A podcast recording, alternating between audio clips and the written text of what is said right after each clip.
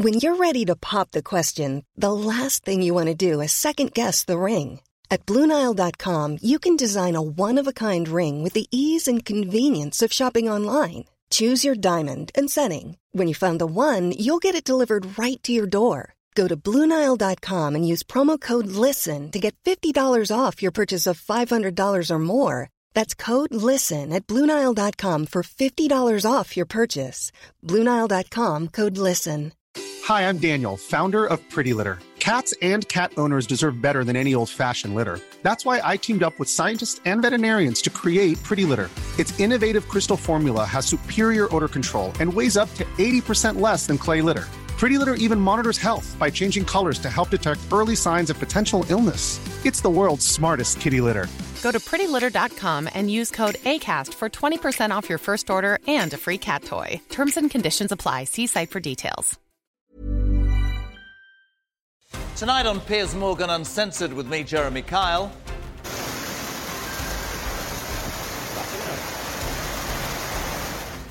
Millions warned to pack up their belongings as drought becomes deluge. If this wild weather is the new norm, what are we going to do about it? Small business on the brink, why soaring costs are battering British businesses. How can they survive?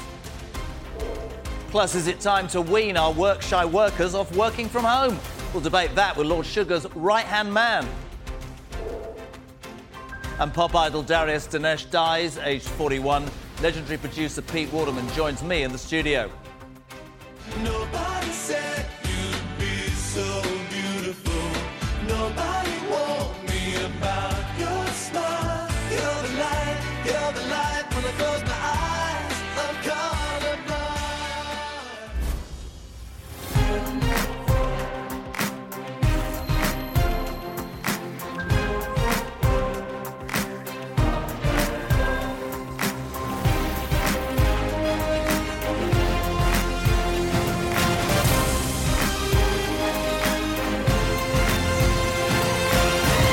Good evening, my friends, and a big, big welcome to Piers Morgan Uncensored. I'm still Jeremy Kyle, and aren't we having the most ironic of summers? Keir Starmer trying to oust the government over a lack of energy. That's ironic. Former President Trump's property raided over classified documents, meaning, in essence, that the Donald could be brought down for having too much intelligence. How much irony, my friends. But Above all, we've had a summer as dry as a glass sandwich. Nine parts of our country are officially in drought. Millions are banned from using hose pipes, probably until the autumn. And at the same time, we have this a biblical deluge. Parts of our country are underwater. We've seen flash floods and mudslides with apparently warnings of more on the way. I saw two pound coins floating down the road on my way in. Labour says it's climate change. We wrote that. Uh, Nigel Farage is apparently worried about migrants' boats crossing Oxford Street. This is why it's happening. I do hope this works. Right. These graphics cost more than a tub of butter in the supermarket. Watch this. This is how much rain fell in July 23.1 millimetres, which made it the driest July since 1935. Now, we're moving it on because it's like a swingometer. This is how much rain we were supposed to get 63 millimetres right? That's the minimum level required for replenishing reservoirs, ruining barbecues, cancelling test matches. Not good. Here's the next figure. This is how much the Met Office reckons some parts of this country could see in just three hours. That's three hours of storms this week. 50 millimetres. So let me get this right. We've had more in one afternoon than the whole of the last month, but this is my favourite bit of all day, my friends. The culprit, according to Dr. Thompson at Reading University, is, wait for it, grass. He says it's because dried out soil repels water rather than absorbing it, meaning rain pools on the surface cause flash floods. Well, there we go. Now, apparently, uh, there's 19 flood alerts in areas of the Midlands and the southeast of England, with 3 million households currently at risk of flooding. Uh, this is the scene at the moment in Bideford, North Devon, which is expected to be hit with the most rain tonight. To discuss this latest meteorological nightmare, I'm joined by the CEO of the flood resistant campaign, Mary Dhonau. Mary, welcome to the show. How are you? I'm fine, thank you very much. Can I just ask the obvious question? We, we, as Brits, we've had it all. We've had high temperatures, we've got no money. Now we've got flash flooding. Why, why can't Britain, why can't the United Kingdom cope with flooding? Well, first of all, we've got to remember that in France, and other parts of Europe, they're having horrific floods as well. So it's not just us, but we are heavily populated, we're urbanised, we have paved over, concreted over, and tarmacked our entire country. So when those heavy clouds that are filled with humidity move, they move slowly and they dump a lot of water in a, maybe one localised area and it stays there for a long time, causing surface water flooding. And because it's so parched, the rain doesn't go in. I mean, somebody said to me today, you know what you want is drizzle, you know, soaks you through and goes into the ground. But I mean, if you are a Brit looking out the window tonight, you're thinking, what else can possibly go wrong? I mean, it's ludicrous. What should the government do more? Should we be doing more? How do you prevent flash flooding? Well, we can't prevent or stop flash flooding, but we can certainly manage it. Now, I've got what I call a floodmobile, and I take it into communities. Is it a boat? It's a bit like a it's a house on wheels. Is it? And and, and it's packed full of flood resilience products. Give us some tips, so Mazza, go on. Stuff people can do to stop flood water going in their home. So you can get ordinary front, front doors that actually are a flood door. They've been tested to British standards. You can chuck a log at them and they won't buckle and they will hold back the water. You can get flood barriers, self closing air bricks, sumps and pumps, things that will generally manage the flood. This is all lovely, but if you're told, you know, in the next 12 or 24 hours, there's going to be a massive deluge of water, you're not going to be able to buy that stuff. You're not. So let me tell you, just give you some of my top hints and Go tips as to what to do. First of all, if you think you're going to flood, move your car because you don't want a flooded house and a flooded car. Good idea. My husband keeps bits of wood lying around the place just in case he might need it. Saw a bit of wood up to fit your door, use some quick drying silicone sealer, or if you haven't got anything like that, some gaffer tape, which is waterproof, and seal your, your doors up with the gaffer tape and your air bricks with gaffer tape. If you've got some Wellington boots, four Wellington boots, put them on your table legs and then put all your precious items This on, is brilliant.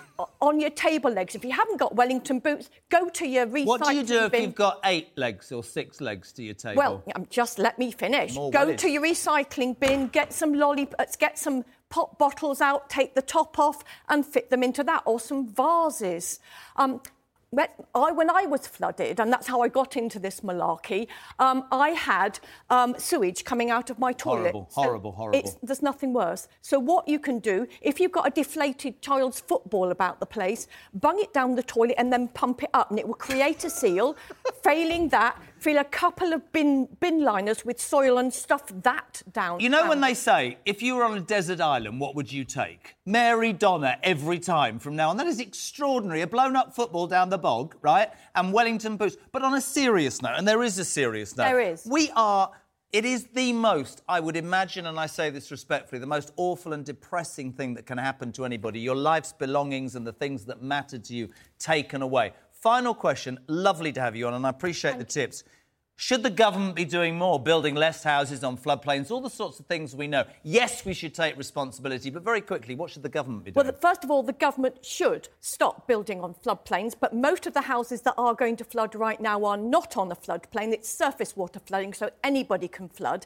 And one bit of good news that the government-backed flood insurance Flood Re Yeah. has just launched something called Build Back Better. So if your insurance company signed up to Build Back Better, if you do flood now, you will get an extra £10,000 on top of your flood claim to do just those things that I've been saying the flood doors, the air brick covers, the recoverable materials. Mary Dhonau, you are welcome anytime. Thank you so much Thank for joining us My on Piers pleasure. Morgan Uncensored. You see, a flooding expert. Next tonight, let's move on. Labour's long awaited plan on the cost of living crisis was surprisingly well received. Even three in four Tories backed it, according to polling yesterday in The Times. But one day on, my friend, it's unravelling faster than the Nan's cardigan.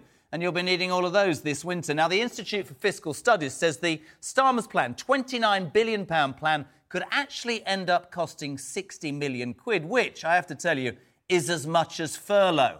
Now, with a flooding crisis to add to an energy crisis, to add to a cost of living crisis, what I want to know tonight is what would the opposition, who yesterday came up with that idea, what would they do to fix what can only be described as broken Britain? We're delighted to be joined now by Ian Murray, Shadow Secretary of State for Scotland. Ian, how are you, my friend? Welcome to the show. I'm very well, thank you. How are you? I'm good. Um, we called for your boss, the opposition leader Sir Keir Starmer, to stick his head above the parapet, and yesterday did. He presented a fully costed policy to keep uh, bills, energy bills, from rising and to help uh, the poorest. He said the government's been very quiet. 24 hours on, Ian, that's been shown to be completely deficient and costing twice as much. What's the opposition's? It should 60 million in the year. What, what, what's the opposition's response to that criticism today? Uh, Well, I think you're only telling a little bit of the story because the Institute of Fiscal Studies have said, yes, it could cost £60 billion if you run it for a whole year. But we've only costed this for six months. It's a £29 billion package to stop people's bills going up at all in October uh, or over the winter. And I think it's important to put this into context. This isn't just about the poorest, although it affects the poorest the most. This is about pretty much everyone who's going to see unprecedented increases in energy and many millions of people put into fuel poverty in this country and many millions having to make the choice between heating and eating. That's not just a political phrase, that's the reality around most people's dining tables when they're discussing how they're going to pay their bills. So Keir Starmer's taking some time uh, over the course of the summer to present with Rachel Reeves a fully costed package that means that people's bills won't go up. And there's a crucial point to all of this as well. If energy prices don't go up, which is a major component of the inflation spikes we're seeing in this country, and inflation in this country is much higher than it is in many of our contemporary countries across the world, then if you don't take those energy prices up, you're able to control inflation by about 4%. And that's really important, not just for government debt interest payments, but also for uh, people's shops, shopping, people's fuel bills, and, and people's day to day living. Can you do me a favour? Uh, because I've always said, and you know this, we've spoken before, to try and put it in layman's terms. When we saw Starmer's ideas yesterday, I think he was going to cap the energy price at 1,971 quid.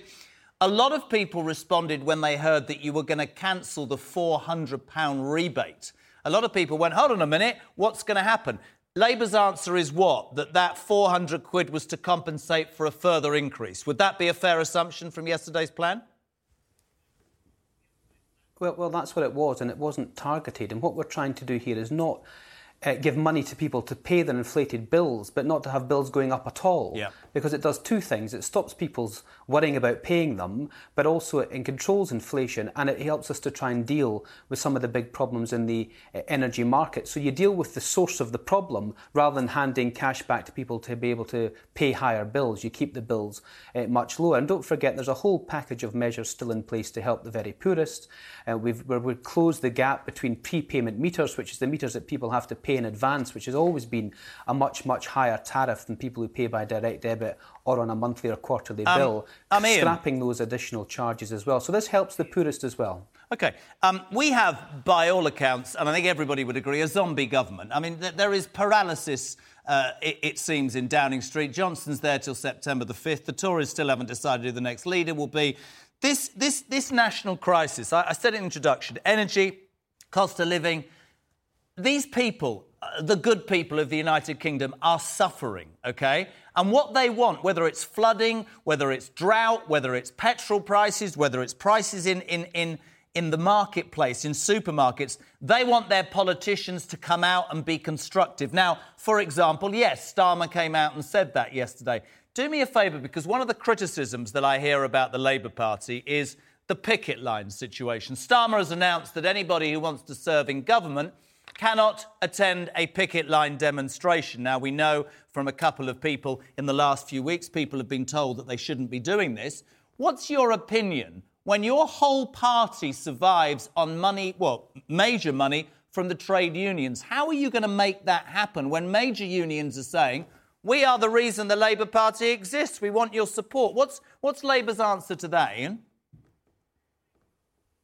And they're right, they are the reason the Labour Party exists. We are very happily funded by 7 million trade union members, not by big uh, Russian money uh, or big business like the Conservatives uh, are. And we're very proud of that. But what the Keir Starmer is quite clearly saying to the trade unions and to the workforce in this country is you deserve a fair pay rise. You deserve our thanks for keeping the country going. We have a zombie government who's unwilling to help, but the best way to resolve these issues is through having a Labour government, and we want to make sure that we're in power uh, at the next election. And the, what the Conservative Party are trying to do is to turn all of these strikes onto the problem of Labour. They've been in power for 12 years, so let's be quite Yeah, honest yeah. about let this. me let me The finish with one. Let me jump in for a no- reason. Let me let me jump in for a reason. Let me ask you one question, and we really appreciate you joining us on Uncensored. If you're right, we're in the middle of a, na- a national crisis, a zombie government, a rudderless ship, however you want to describe it, all the things that I've laid out. Why is it, my friend, that even at this point of a national crisis, with an absent prime minister and a government that is paralysed, why are you not streets ahead in the polls? Because it is not the truth that whatever you say from the sidelines, it doesn't resonate with enough people to deliver Keir Starmer to number 10. You have to answer that, Ian, because it's not coming through in the polls, whatever you say. Let me, let me answer that. We've gone from our worst election result just over two years ago since 1935 to being somewhere between 6 and 12 points ahead in the polls. If there was a betting person out there wanting to put any money on who'd be the next Prime Minister after the next general election, the money will go on Keir Starmer. He's showing the leadership this country needs. We have a backlog. Britain, whether it be visas, passports, airport queues, DVLA, we've got an energy crisis, we've got a climate crisis, we've got an economic crisis, and this government are doing absolutely nothing. And Keir Starmer is showing the way and the fresh start that Britain needs. So Ian- I just Ian, say to I voters appreciate out there that. We will- we uh, will we no can't doubt- continue the way we're doing. We need to we need to get a fresh government and a fresh prime minister, and only Labour can deliver that, as we showed Well, yesterday. we will we will see at the election. I, I would argue that, that you should be further ahead. But Ian Murray, thank you very much indeed. Right next on Uncensored, as new research suggests, with the worst in Europe are getting back to the office, what will it take to wean Brits off working from home? Join me in three. We're coming right back.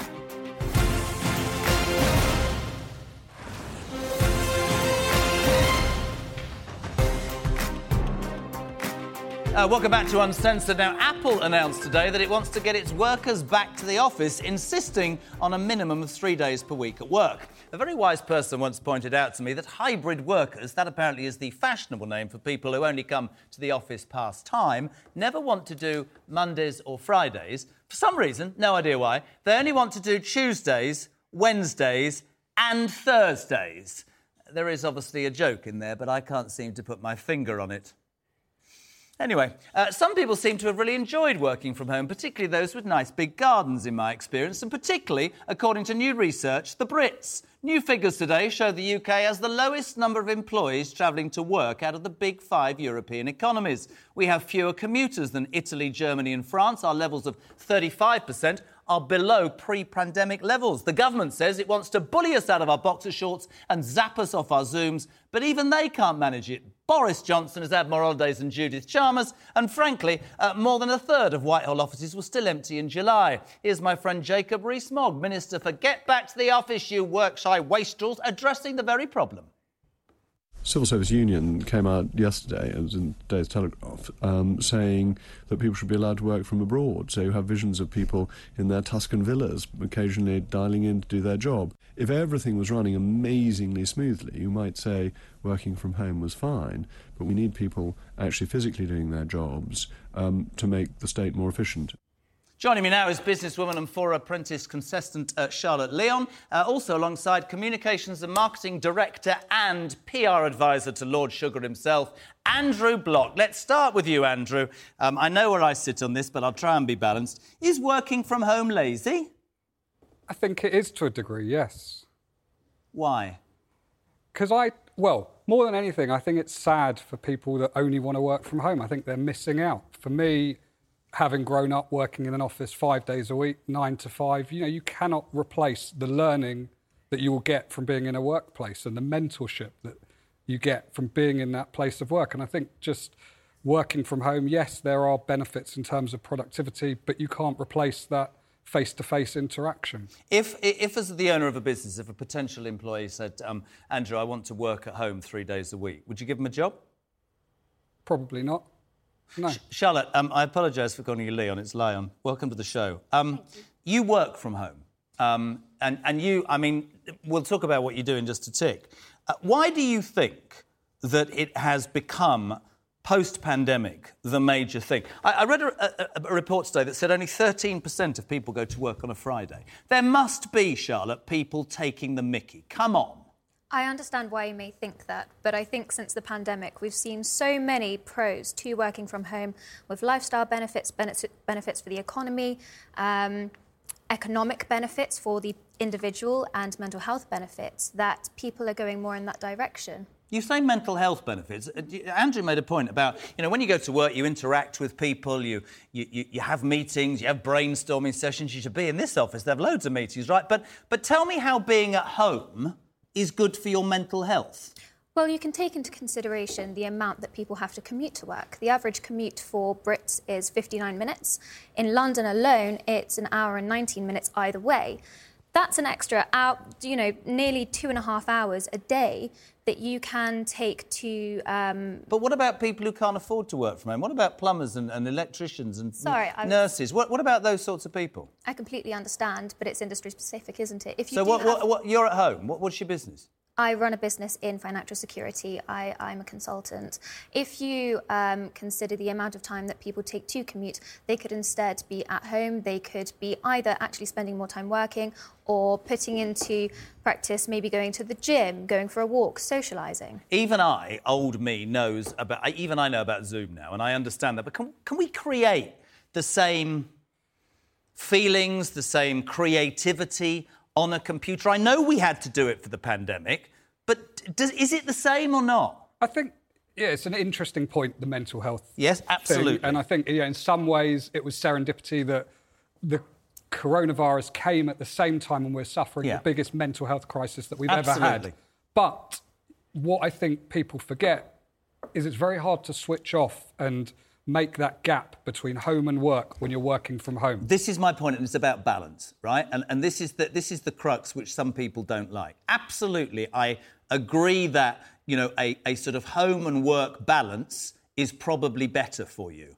My question to both of you is Do you not think this is yet another example of lazy British people, and there are people out there, taking advantage? I absolutely get the mental health thing, but don't you think a lot of people. I mean, there's facts. People take Mondays and Fridays off. That is ludicrous, man. That is four days a week. I don't understand that. Of course. However, if your output is questioned by the person that employs you, that isn't somebody that you should be employing. If you think that somebody is sat at home doing nothing, give somebody else the job.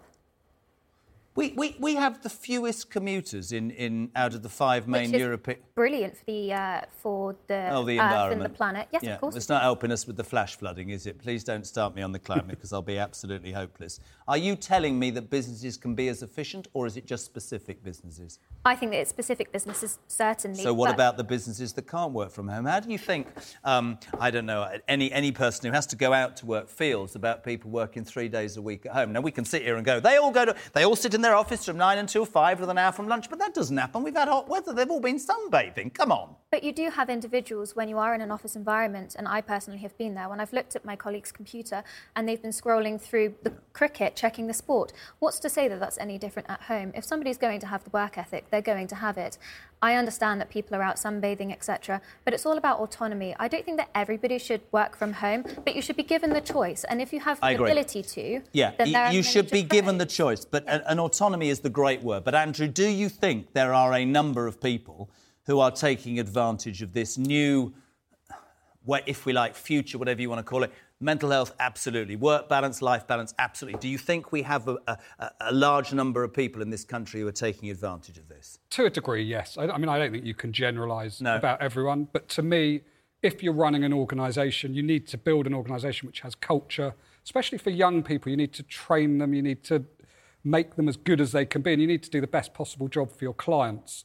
My personal opinion is I don't think you can do that when you've got a workforce that is spread all around the country. And it's not about them shirking off or being lazy necessarily, because you can be productive from Yeah. home.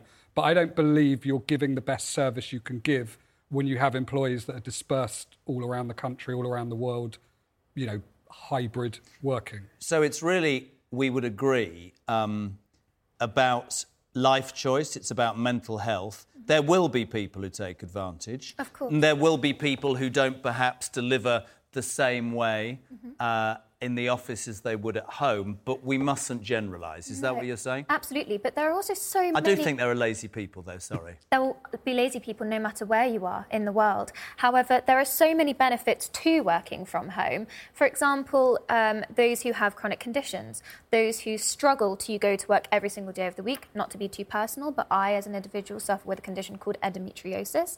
It's um, unfortunately something that affects me a few days a month. And if I'm in an office environment, I'm spending so much time trying to mask my discomfort from my colleagues that I'm not paying attention. productive. If I'm in the comfort of my own home where I've got my own facilities, that makes me more productive, it makes me more focused, it makes me more comfortable. Do you think that your approach is in the majority of the minority? Very quickly to finish. That is in the minority.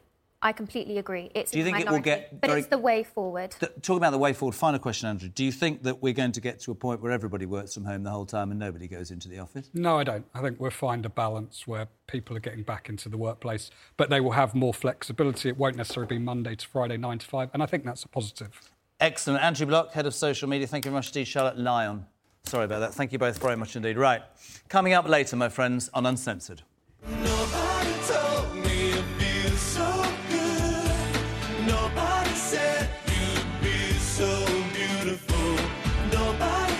Following today's sad news that pop idol star Darius Campbell Danesh has died, we'll talk to his friend and mentor, music impresario Pete Waterman. He's next on Piers Morgan Uncensored. We're coming right back.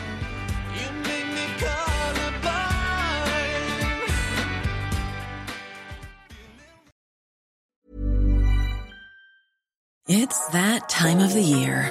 Your vacation is coming up. You can already hear the beach waves, feel the warm breeze, relax, and think about work. You really, really want it all to work out while you're away. Monday.com gives you and the team that peace of mind. When all work is on one platform and everyone's in sync, things just flow wherever you are. Tap the banner to go to Monday.com. Hi, I'm Daniel, founder of Pretty Litter. Cats and cat owners deserve better than any old fashioned litter. That's why I teamed up with scientists and veterinarians to create Pretty Litter. Its innovative crystal formula has superior odor control and weighs up to 80% less than clay litter. Pretty Litter even monitors health by changing colors to help detect early signs of potential illness. It's the world's smartest kitty litter. Go to prettylitter.com and use code ACAST for 20% off your first order and a free cat toy. Terms and conditions apply. See site for details. There's never been a faster or easier way to start your weight loss journey than with PlushCare. PlushCare accepts most insurance plans and gives you online access to board-certified physicians who can prescribe FDA-approved weight loss medications like Wegovy and Zepbound for those who qualify. Take charge of your health and speak with a board-certified physician about a weight loss plan that's right for you. Get started today at plushcare.com slash weight loss. That's plushcare.com slash weight loss. plushcare.com slash weight loss.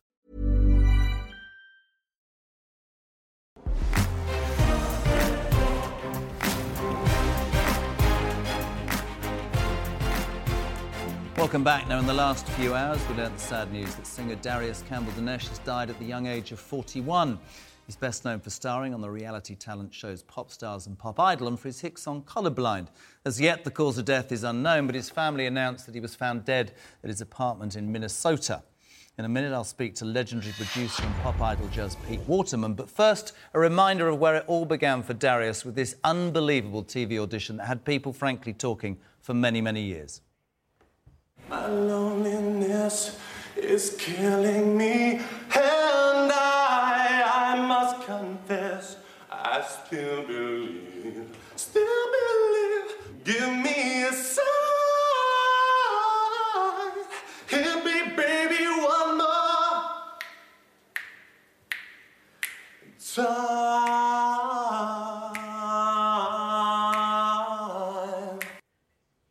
Pete Waterman, um, thank you for joining us tonight. Good friend of mine. Pete, um, sad, sad news. 41 years of age. Too young, too young. God, too young. I mean, no age, 41. I mean, you've got to feel for his parents. I mean, it's just tragic, really. You, know, I mean, you, you- you watch you watch that clip there, and it was making of a whole different generation of television. I mean, it was, it's unreal. I mean, he never got the credit he really deserved about how he worked both pop stars and pop idol. He was clever. He was clever. This is what I found quite interesting, Pete, because many people sort of wrote him off, that initial uh, audition. They maybe saw it as a bit of a jokey situation. You really believed in him, didn't you, from day one? You, you saw something in him that others didn't. What was it? What, what made him different, pal? Well, for the first time I saw that, right? That's uh, to be honest. Uh, this is the truth. I've never seen that audition before now. Okay, and I didn't see it on Pop Stars. So when he walked in the room on Pop Idol in Glasgow, you know Simon and uh, and, and everybody else was saying, "Oh no, not Darius," you know, and I'm going, "Well, who's Darius?" And they're going, "Well, this this crazy Scottish geezer," and he came out and he sang, and I froze, and it was like, "Whoa, wait a minute here. This, you know, this guy is different. He's got real talent." And so I stood him to one side and I said, and I talked to him, and it was quite obvious very quickly this guy knew exactly what he was doing. And what's interesting He about. Darius? What was interesting about Darius Pete? He had several top ten hits. He also starred on the West End in Chicago and Guys and Dolls. Um, when was the last time you spoke to him? Did you stay in contact with him? Yes, and I spoke to him. Um, I, I had tea with him just before, uh, two days before lockdown, on the Tuesday, the Wednesday before, you know, the following Wednesday, and we went to tea. Uh, I met him after my denting. We went to tea, and he was full of ideas. He wanted to get back into the music industry. Wanted me to go over and look after him and mentor him through this thing. He was doing a film in Hollywood. But you know what? The truth is with Darius, he was so brilliant at everything he did. He could never concentrate on one thing.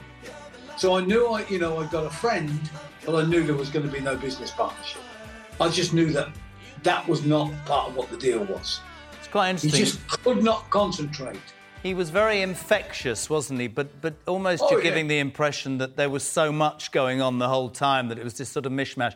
Um, just to sum up, Pete, really appreciate you joining us. You were a friend of his. You you you looked after him for a while. How will how will Darius be remembered on this this sad day? 41 years of age, no age at all. How how will he be remembered, my friend? The guy that sang "Hit Me, Baby, One More Time" and changed television.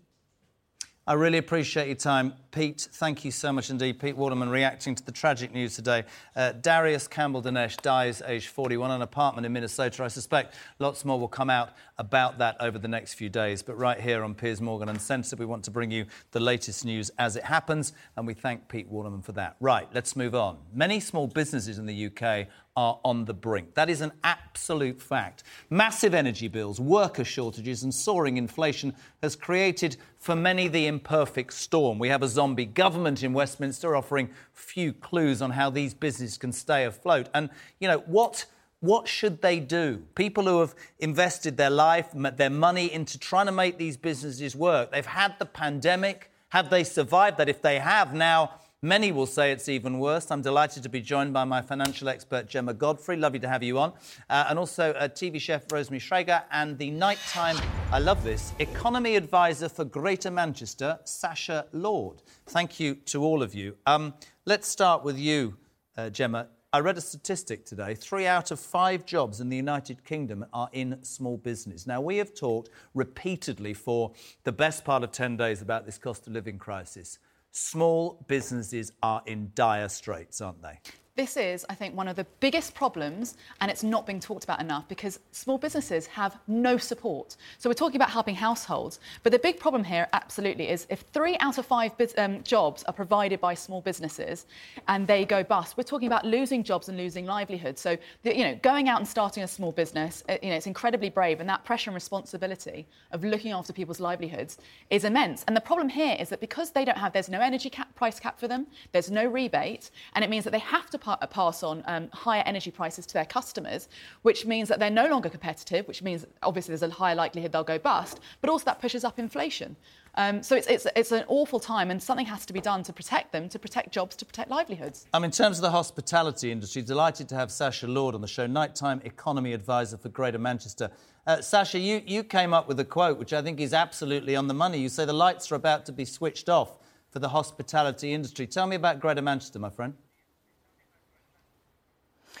Well, I think firstly, Jeremy, we'll start with the good news. And uh, Manchester has bounced back in Q1 better than any other city in Britain. But the problem with that is it's camouflaging the truth, I'm being honest. And I, I think you hit the nail on the head before. You know, these big chains that we have across the whole of the UK, they're going to be able to survive the next couple of years. You've got the shareholders, you've got the big banks. But actually, it's those smaller family run independents, the ones that prop up the high streets. You know, on average now, they've, they've taken on about £135,000 in debt during the COVID period. And don't get me wrong, some of those things like bounce back loans, deferring VAT, it was fantastic. But they've jumped out of the frying pan now into the fire. And I honestly cannot see how they're going to get past October when you're seeing some people who've been paying on average £400 a month in, in energy, energy all of a sudden is £6,000 a month. And you don't have to be the Chancellor to understand that those small businesses will go bankrupt and the knock on effect is huge job losses. What does the government need to do? I'd like to bring in Rosemary Shrager, uh, TV chef. Rosemary, I, I, what I love about your story is yes, there are celebrity TV chefs. You say, you know, my lots of my friends have businesses, and so many of them feel that there is nothing we can do, and inevitably we will close. What, what in your mind, Rosemary, can the government do right now, short term, to help small business? Okay. What I feel very, very strongly about is I was literally around a table with quite a few chefs yesterday. And I think one of the things we need to do is definitely uh, slash national insurance for the, for the catering industry because that's number one. And number two, I think. I think we should actually do business rates as well. They should come down because what's happening, if you can accept, you've got not only the electricity going up, you've got the food going up. How on earth are they going to sustain the whole thing going on? It is not possible. They will literally, as they say, shut the lights out. I mean, this is uh, a an unbelievable because they won't open up again. Once they close, that'll be. Think, take a fish and chip shop. Take what they have to do. They have to buy the oil in. They have to buy the fish in. They have to use the electricity. They cannot sustain it. It's a cheap meal, but it's no longer a cheap meal. It will be an expensive meal because you cannot feed a family when you have to charge £16 or something for a bag of chips, and that's take a family of four. That's a lot of money. So, in our case, I think what they have to do very quickly, we don't need the furlough, we don't need any more like that. We don't. We need things to be slashed. We need Completely, the business rates to completely, slashed. completely agree. Um, you make a really good point, Sasha, to, to the researchers. We talk about slashing business rates, cutting VAT, all those things will come to Gemma in a sec. You talk about the mental health. You help a lot of businesses in, in Greater Manchester, and a lot of people whose businesses have failed, who find themselves in a really difficult position in this crisis, are, are massively affected, aren't they, pal? They are, Jeremy. So imagine, you know, two years on, and off, and uh, especially in Manchester, we had the toughest restrictions more than any other city region.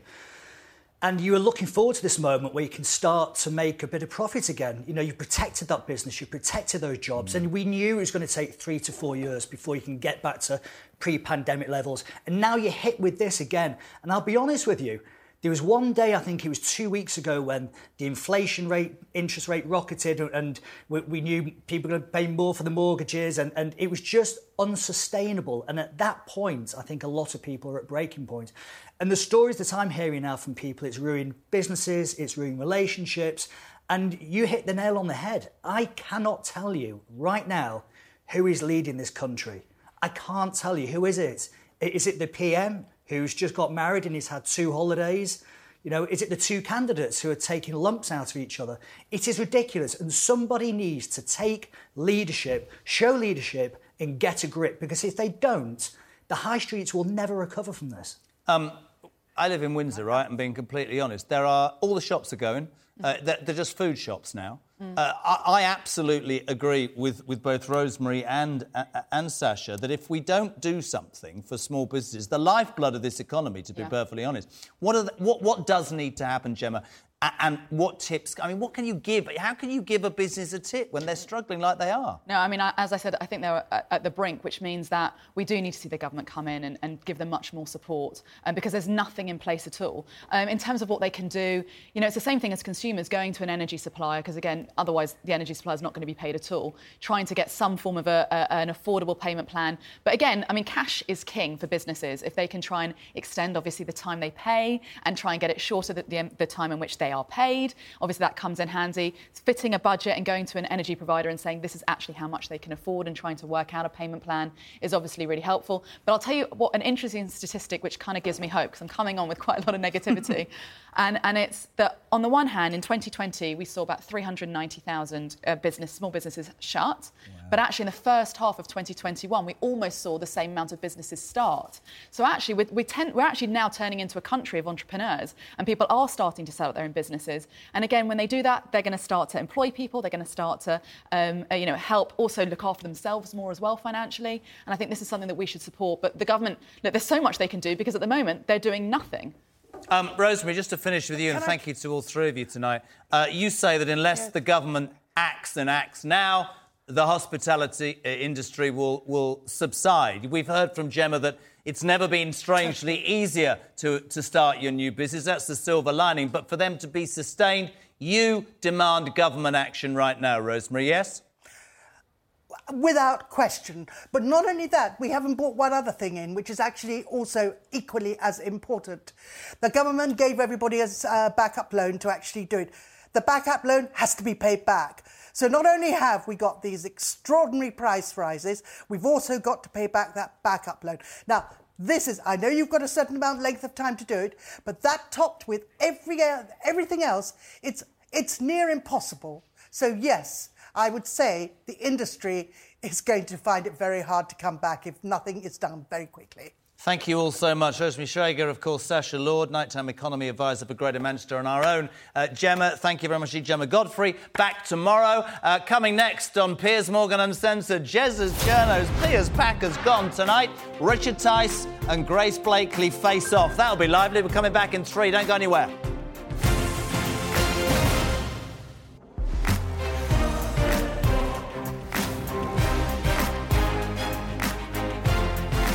Uh, welcome back. Uh, lots to discuss with Jez's Journos for Tuesday night. Uh, the leader of the Reform UK party and a man who thinks a linen suit looks nice, Richard Tice, plus socialist author Grace Blakeley. Welcome. How are you? Good, Thank you. How are you? Lovely, jolly good. Uh, so much to discuss. Uh, short and si- concise. Let's start with this. Royal Navy migrants. Um, uh, the Royal Navy um, are giving up turning away migrants. Uh, Richard Tice. Well, I mean, it's been so successful, hasn't it?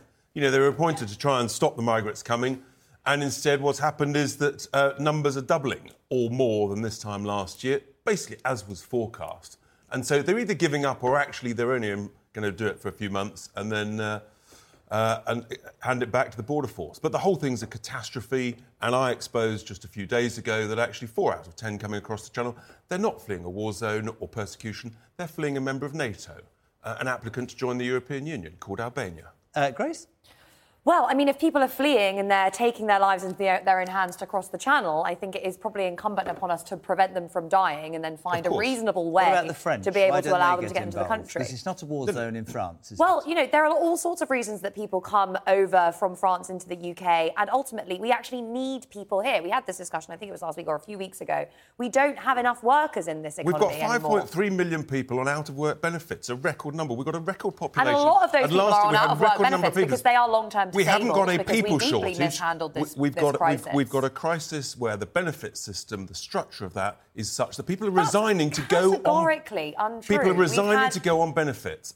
People just, this is just a completely out of date narrative. This is like the kind of thing that you It's would have heard. It's the latest data, It's just Grace. absolutely not true. Universal credit is designed in such a way as to penalise people. And actually, people have So been why found you- dead in their own why homes because got- they haven't turned Why up have you got to 1.5 appointments. million more people Our on benefit out of work benefits than pre-COVID? There are. so- Why do you think? Because people Uh, are disabled. excuse me. They're, long COVID is causing me. people to be disabled, which means they're dropping out of the I'm going to get a gavel. Okay, fine. Uh, electric scooters, it's a bugbear of mine. Let me explain you why I think that. Petrol's super expensive, insurance is expensive. I am sick to death.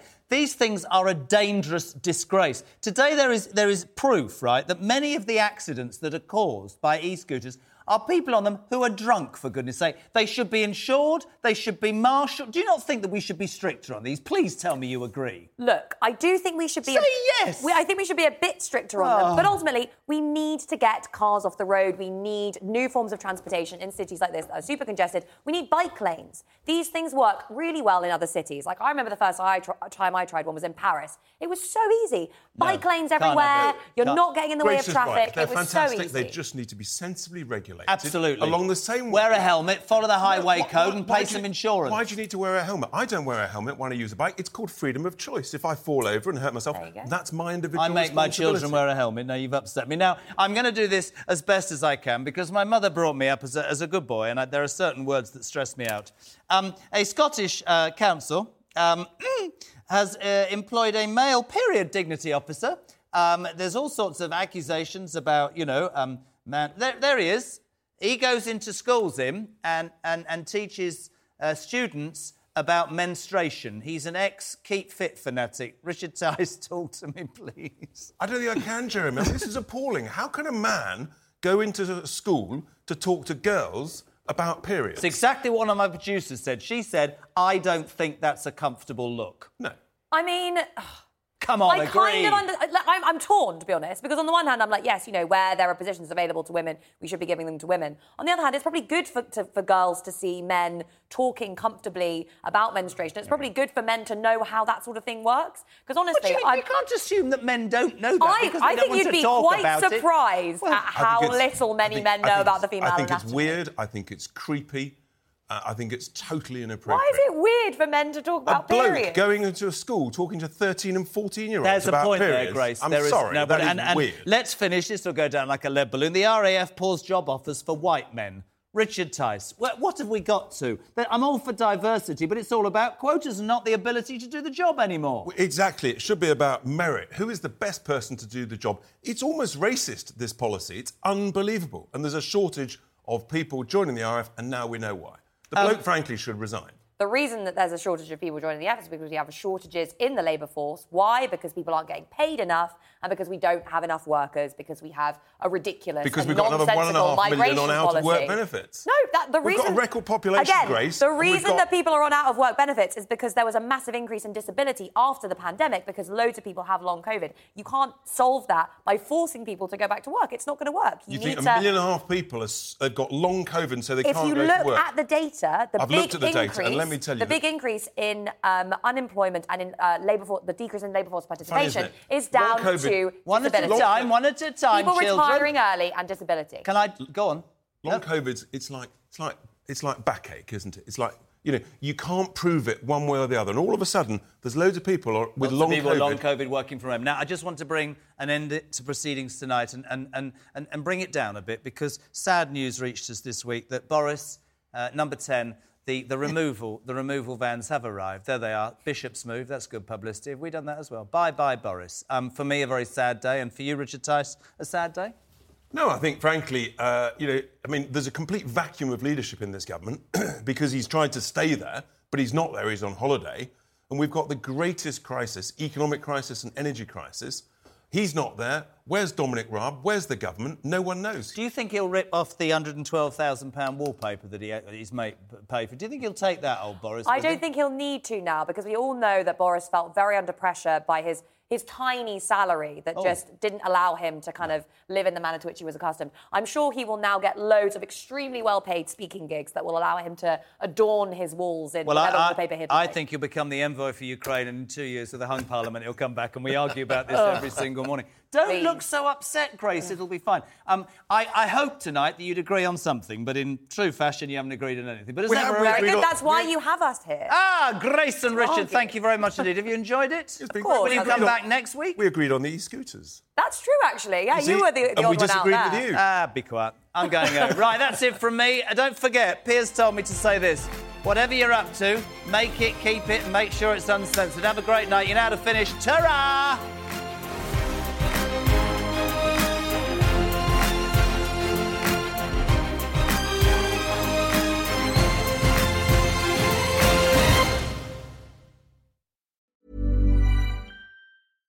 Selling a little or a lot? Shopify helps you do your thing however you cha-ching. Shopify is the global commerce platform that helps you sell at every stage of your business. From the launch your online shop stage to the first real life store stage, all the way to the did we just hit a million orders stage. Shopify is there to help you grow. Shopify helps you turn browsers into buyers with the internet's best converting checkout. 36% better on average compared to other leading commerce platforms because businesses that grow grow with Shopify. Get a $1 per month trial period at shopify.com/work. shopify.com/work.